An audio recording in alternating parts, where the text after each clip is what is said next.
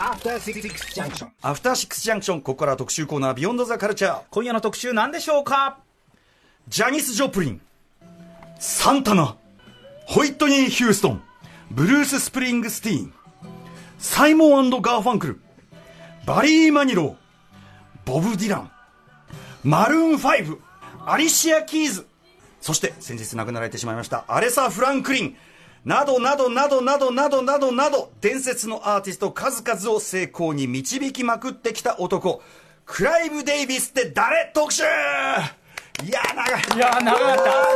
最長じゃないですか、タイトルとしてすごいですよ。ただこれやっぱね、こんだけ並べたのはもうみんな聴けば誰でも知ってる曲とアーティスト、ね、これを数、しかもこれ全部その人が手掛けてきた。本当そうですよね。これでも一部ですから、非常に長い期間、そしてビッグな成功を収めてきた、そのクライブ・デイビスさんとは何者なのか特集でございます。今夜の解説ゲストをご紹介いたしましょう。ラッパーの KW 社員さんです。いらっしゃいませ。いえいえ、 KW 社員、こんな感じ。やった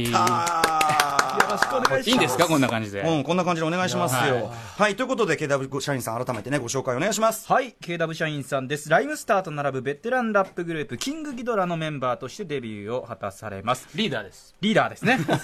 その情報が、その情報抜けておりました。いやでもそうです、いやそうです。現在もソロ活動やさまざまなアーティストのコラボなど、日本を代表するラッパーとして活躍中。最近はテレビのバラエティ番組にも出演するなど、ヒップホップシーン以外にも活動の幅を広げていらっしゃいます。この番組アフターシックスジャンクションでは5月28日の月曜日、名作映画ベストキッドの続編ドラマコブラ会特集以来の2回目のご出演ということになります。コブラ会良かったですね。良かったですね。シーズン2はまだやらないんですかね。9月ぐらいからやるんじゃないのかな。非常に楽しみでございます。また呼んでもらえます？はい、もちろんです。その時もよろしくお願いします。ねえ、したくてしょうがないね。でこっちゃんはね、まあ僕と一緒にまあいろいろね、第三会議室っていう番組とかやってきたり、まあ僕が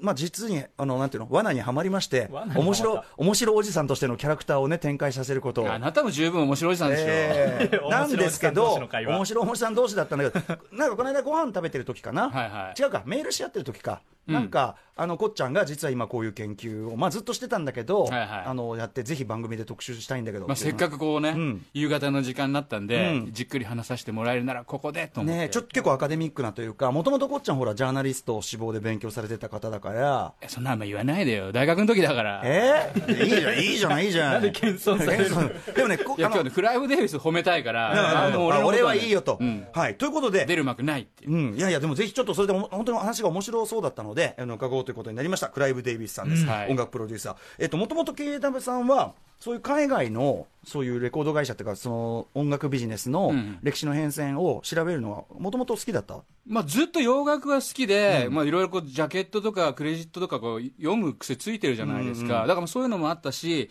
あとそのまあ、音楽活動やってきて、今アメリカのレコード会社って大手が3社なんですよ、まあ、ソニー、ユニバーサル、ワーナー。でもあんなにいっぱいあったのが、なんでこんな3つになっちゃうんだっていうところにすごい興味持って、いろいろこう資料調べたりインターネットでこうチェックとかしてたら、ずっとまあ名前は聞いたことあったんだけど、そのクライブ・デイビスともう一人アーメット・アーティガンって、この2人の名前がずっと出てくるのね。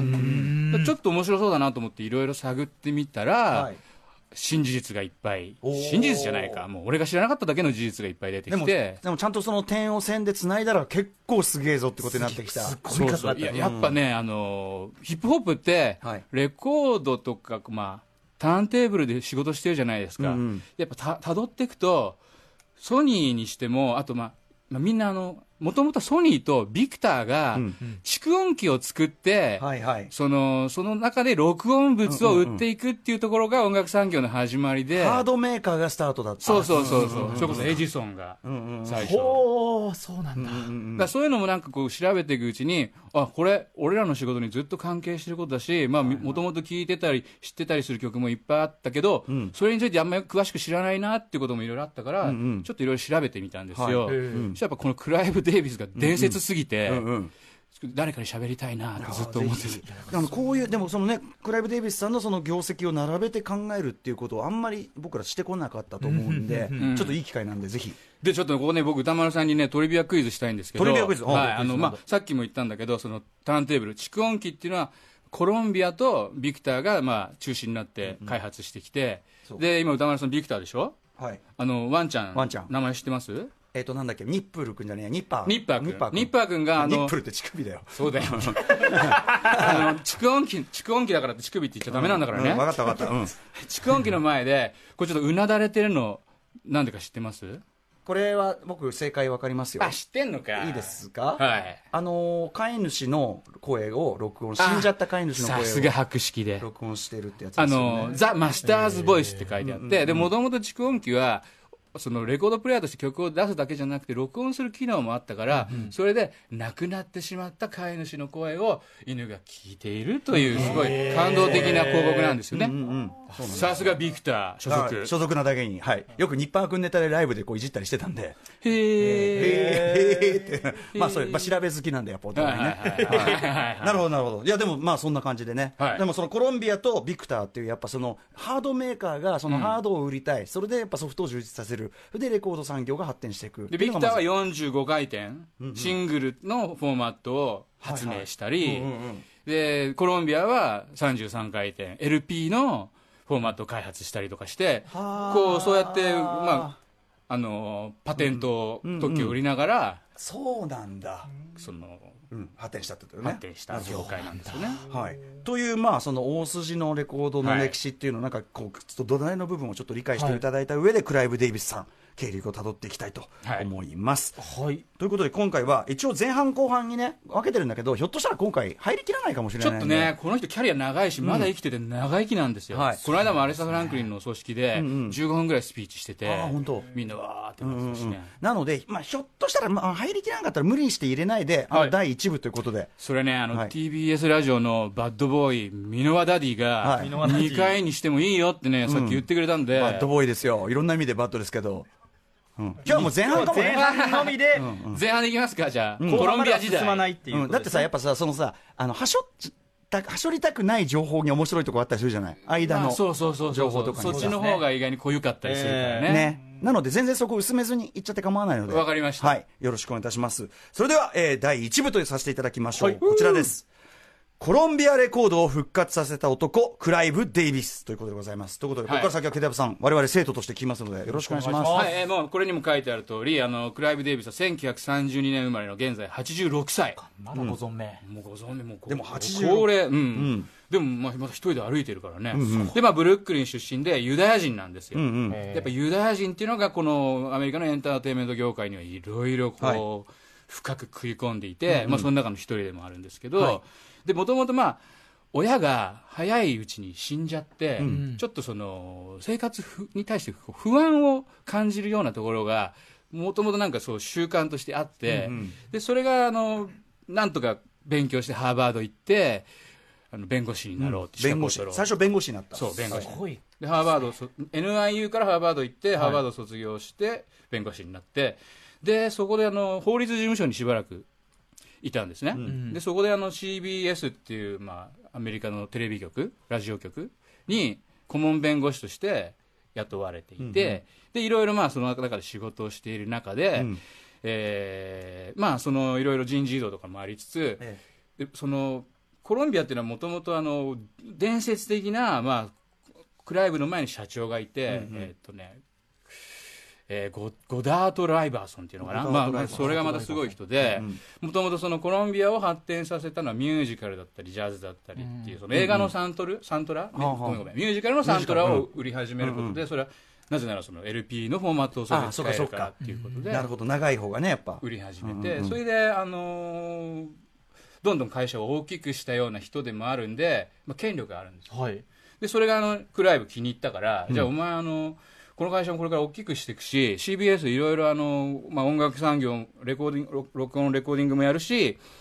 楽器のフェンダーも買収したりとか、あとその音楽おもちゃ、ミュージックトイみたいな子供用の、そういうのも買収したから、いろいろこうディビジョンがあって、その中で前はじゃあフェンダーに行けって言われて、フェンダーに行くはずだったの。ギターのね。でももっとフェンダーに行きたいっていう人がいて、でその人と変わることになったのね。でそれはコロンビアの、まあ、割とエグゼクティブになって、でその後ゴダード・ライバーソンも引退するっていうことで、じゃあ君社長やりなさいって、でなぜなら、まあ、いろいろこう契約事とか契約書とか、まあ、もちろん弁護士だからなんだけど、こう例えばボブ・ディランがもうコロンビアは何もしてくれないから出ていくとかっていうと、うん、こうそれをなだめたり、はいはい、説得してコロンビアに残らせるとかそういう技に長けてたんで、で CBS に残りなさいって言われて、うんうん、でその CBS にコロンビアに来なさいって言われて、うんうん、コロンビアの社長になったのね、はいはい、でそこからまあいろいろやっていくっていう話なんですけど、うんうん、それまではじゃあコロンビアは先ほどおっしゃってたようにその33回転、まあ、アルバムの形式を得意としてるから、うんまあ、ミュージカルとかだからポップミュージックってよりはそっちだった。そうそう、トニー・ベネットとかああいうボーカル系とか、あとビリー・ホリデーとか、はいはいはいはい、そういう人たちマイルス・デビスもちろんいますしね、うんうんうん、だからまあそういうロックとかっていうよりはそっちだったのを転換していくっていう。そうそうそう。でちょうどロックが65年66年70 67、8年ぐらいから、うん、まあ50年代の最後にエルビス・プレスリーが来て、はい、で60年代の頭にビートルズが、まあ、アメリカにこう、うん、ブリティッシュ・インベージョンとして来るじゃないですか、はい、でその時にコロンビアのそのゴダード・ライバーソンはロックなんてもう一時の流行りだから、うんはいはい、もう我々はこういうもうちょっとちゃんとしたクラシックなものをやっていくよっていうスタンスだったことで、うんうんうん、他のレーベルに遅れを取っちゃったんですね。あ、そうなんだ。でそれまでまあトップだったコロンビアが、うんうんまあ、だんだん3位4位ぐらいに落ちてきて、うんうん、でそこでクライブ・デイビスの出番ということで、うんうん、さあどうするっていうところで西海岸でモントレーポップフェスっていうのをやってるから、はい、それに行かないかって誰かに誘われて行ったら、うんうんもうそれまですごい自分はイーストコーストのエスタブリッシュメントで、うんまあ、こうセーター V ネックのセーター着たりこうチノパンみたいなの履いてこう、うん、ちゃんとした格好してたのに、うん、カリフォルニア行ってサンフランシスコ着いた途端、うんうん、もうみんな裸だし、うん、頭に花とか、うん、葉っぱとかくっつけたり、はいまあ、要はヒッピー的なもう完全にヒッピーが始まってて、うんうん、でそれを見たそのライブを見た時にもいろいろカルチャーショック受けて、うんうん、でジャニス・ジョプリンとか、うん、エレクトリック・フラッグとか、うん、その辺をこう、うん、見たことで、うん、あこれはもう、うん、こいつらを俺らコロンビアは契約しないと、うんうん、遅れを取ってしまう。今の若者は完全にロックじゃないかとそっちな感じでっていう風に、うん、もう西海岸こんな風になってんだと、うんうんうん、やっぱそんぐらい東海岸のそのエスタブリッシュシーンと全然違ったの、うんうん、空気が違ったんだろうね。伝わんなかったぐらいなんだね全然、まあ、当時はね、うんうん伝達の方法も違うし、ね、すごいね。でも行ったらもう全然違う世界。サンフランシスコのそのハイト&アッシュベリーとか、はいはい、あの辺のヒッピーのカルチャーも見たり、うんうん、これからこういわゆるユースカルチャー、うんうん、若者の文化は絶対これになるんだって確信して、うんはい、でやっぱりそこに今さっき言ったアーメット・アーティガンが来てたりとか、うん、あメキキはみんな来てるんだねってことにも気づいたりとか、うんうんうん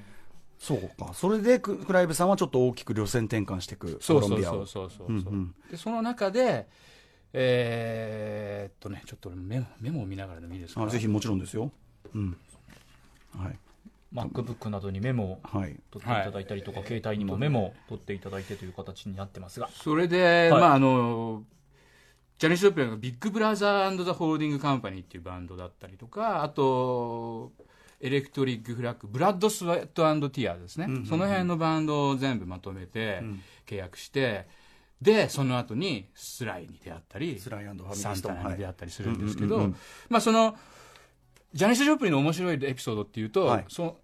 ロンビアに来てでコロンビアのその社内でじゃあミーティングしましょうって言って会ったらバンドのメンバー一人いきなり全裸だったりとか、うん、すごい時代だよねもうね。ジャニス・ジョプリン、うん、もうだからフリーセックスの時代じゃないですか、はいはいはいはい、だからジャニス・ジョプリンもクライブのに、うん、いやもうこの契約のお祝いに私とやらないみたいなこと言って、でもさすがにちょっとそれはみたいな感じでクライブをお断りしてとか面白いそんな時代なのでそれが68年なんですね。68年で68年69でクライブ・デイビス最初に言っとくと67年から73年までしかコロンビアに実はいないんですよ。短い。こんなに活躍したのに。へえ。それはまた後で話しますけど、67から何年つった今73年73はいでその間に契約したのがサンタナとか、うんうんシカゴ、うんうん、それからビリー・ジョエル、エアロスミスなんて、うんうんまあ、この後いろいろ話しますけど、まあ、超ビッグタイネームっていうか、ね、そうだからねこの、まあ、ヒッピームーブメントはこの辺の時代でちょっと消えてしまった人たちも、ねうんうん、ジャニス・ジョプリンは亡くなっちゃったしね、うんうん、ですごいショックだったらしいし、はい、で次に目をつけたのがサンタナ でそれはサンフランシスコにフィルモアっていうライブハウスがあって、はい、でフィルモアのビル・グラハムっていうプロモーターが、うんうんうんすごいまあ信用のできるその目利きでスカウトマンで、でクライブで要するにいいのがいるんだよ、あのサンタナっていうのを紹介したいんだけどっつって見に来てくれって言って見せたので、そこにアーメット・アーティガも来てたんだけど、あのサンタナはすごくやっぱボブ・ディランとかマイルズ・デイビスのいるコロンビアにすごく憧れがあったからコロンビア入りたかった。だからアトランティックにはあんまり入りたくないんでちょっと下手に演奏したんだ。へー。アーメット・アーティガはそのあのアトランティックという他のレコード会社にいて、なるほど。で何その要はさあのドラフト逃げじゃないけどさ、そうでもバンドのメンバーはあのリズム&ブルースとか好きだから、アトランティックがいいよって言ってたのに、サンタナ時代は俺はコロンビアがいいよって言ってて、でクラウド・デイビスの前ですげえちゃんとやったんだ。それすごい差をつけたんだ。アーネット・アーティガンの前では下手くそにやって、クラウド・デイビスの前では気合い入れてやった。こっちに入りたいって言ってでまあ見事サンタナ誘い込んでとか、まあもともとねそうそうだったんだからね。じゃあねあれだけど、そうだよね。それも面白いな。それであとまあシカゴあの契約したり、あとエアロスミスもですね。ねエアロスミスとでねあのね、エアロスミスはまあもちろんあの全部自分で探してるわけじゃなくて、やっぱあの腕利きの A&R とかいるから、そいつらがいろいろこれどうだこれどうだって見つけてきて、でエアロスミスはなんかねとにかくスタークオリティを最初に感じてでやろうよってそのなんか2人やっぱあのスティーブ・ペリーとさ2人いるじゃない、スティーブン・タイラーだろ、2人いるからこいつは絶対金になるっていうのもあったし、それでねこれやっぱあれだね、あなたも一緒に見てないと俺ずっと喋り続ける感じになるんだね。それでいいんだよ、それでいいんだよ、基本教えていただいているという今日スタイルで、あのね後ほど言いますけど、そのドキュメンタリー映画が1個あるんで、それちょっとねあの見とけ。そうそうそうそうそう、まあそれ最後にやろうと思って、それを見といてもらって、いやこう講義スタイルでお願いしますよ。わかりました。はい。そうするとね、じゃあね、まあ、スライとでシカゴで、シカゴはもともとシカゴトランジットオーソリティっていう名前だったんだけど、そこから訴えられたりしてシカゴに変えなさいっていうとか、シカゴ交通何なんとかシカゴ交通なんとか、まあそんな名前だったのが、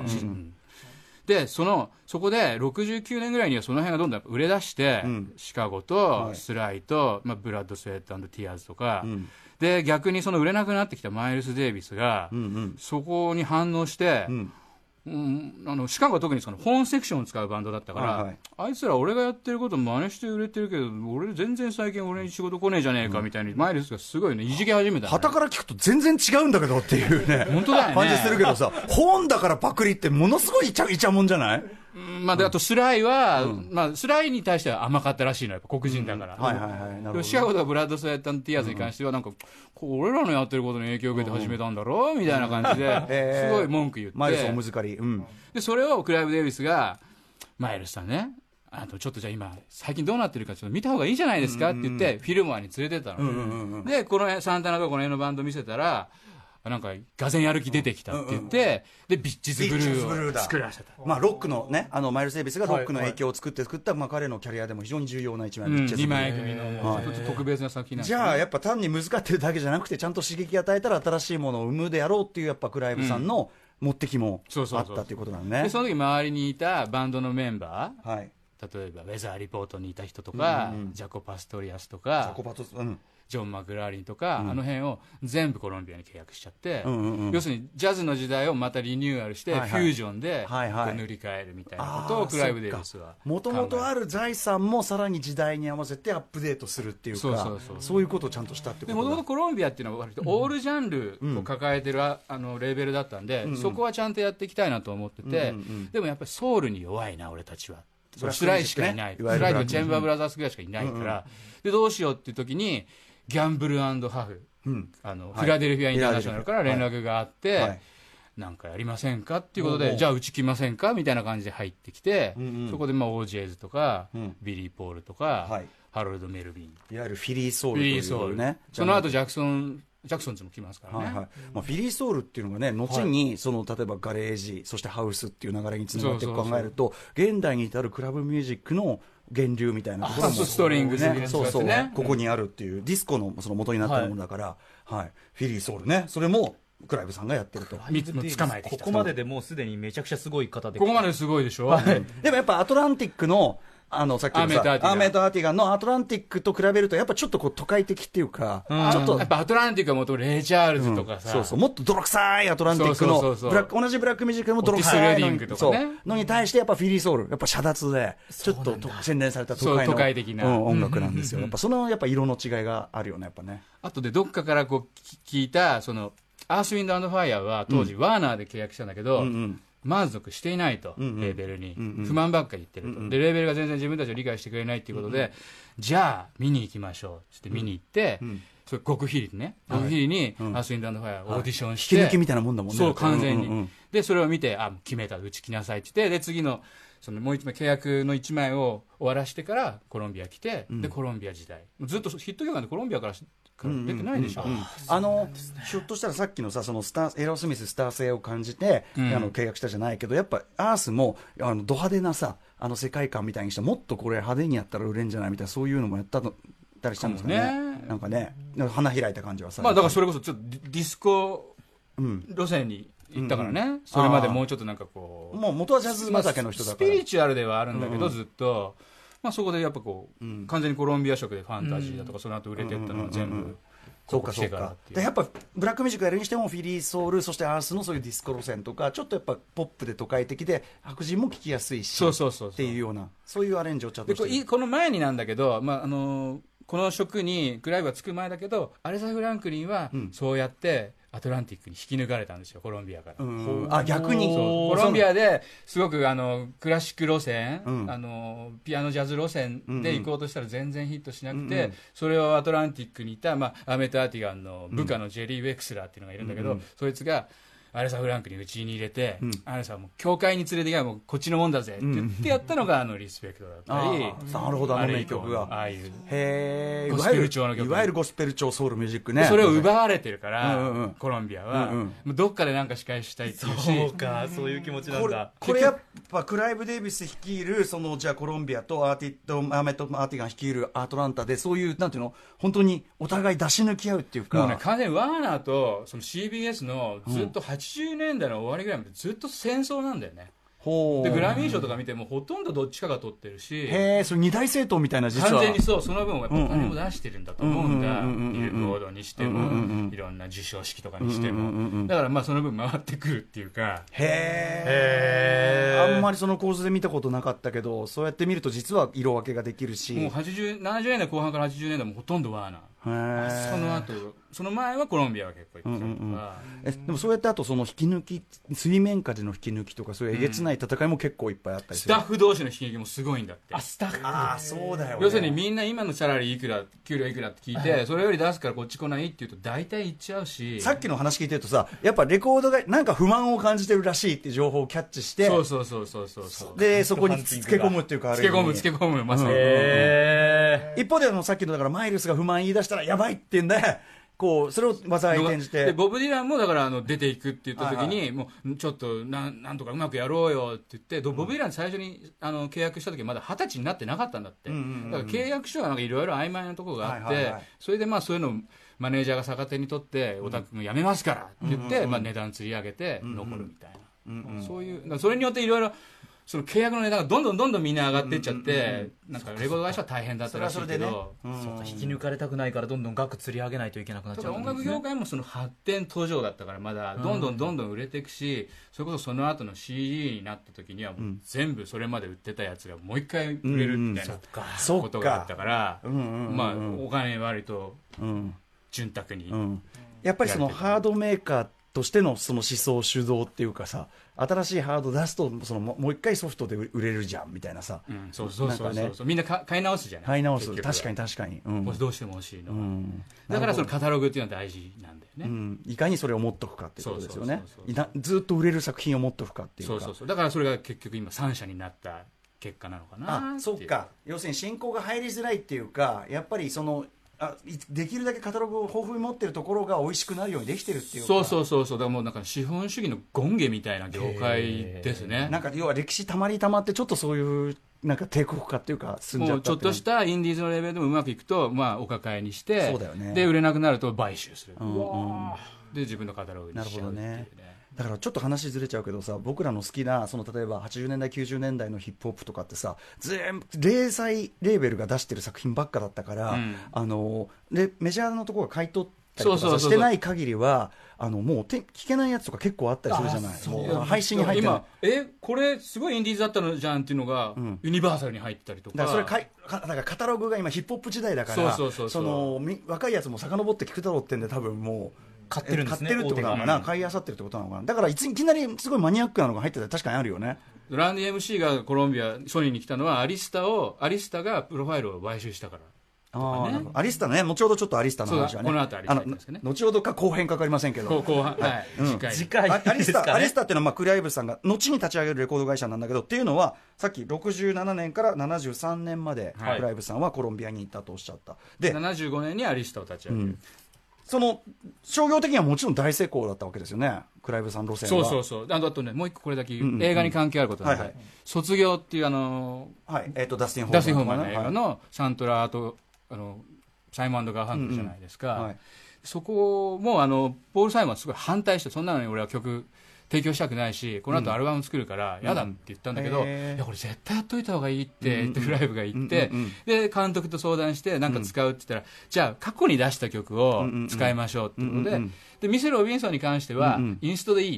ってことになったのね、で分かったよ、でそれにサントラのスコアの曲を混ぜて、1枚のアルバムにしちゃった、はい、でそれで、まあ、その後に出したサイモン&ガーファンクルのアルバムはもうめちゃくちゃ売れたし、この映画も売れたし、この映画のサントラもめちゃくちゃ売れたしっていうことで、ウィンウィンウィンウィンウィンだった。結局言った通りになったんですね。やっぱクライブさんのそのなんていうのかな、そのさっきから言ってるアーティスト怪獣テクがやっぱりすごいのと、あと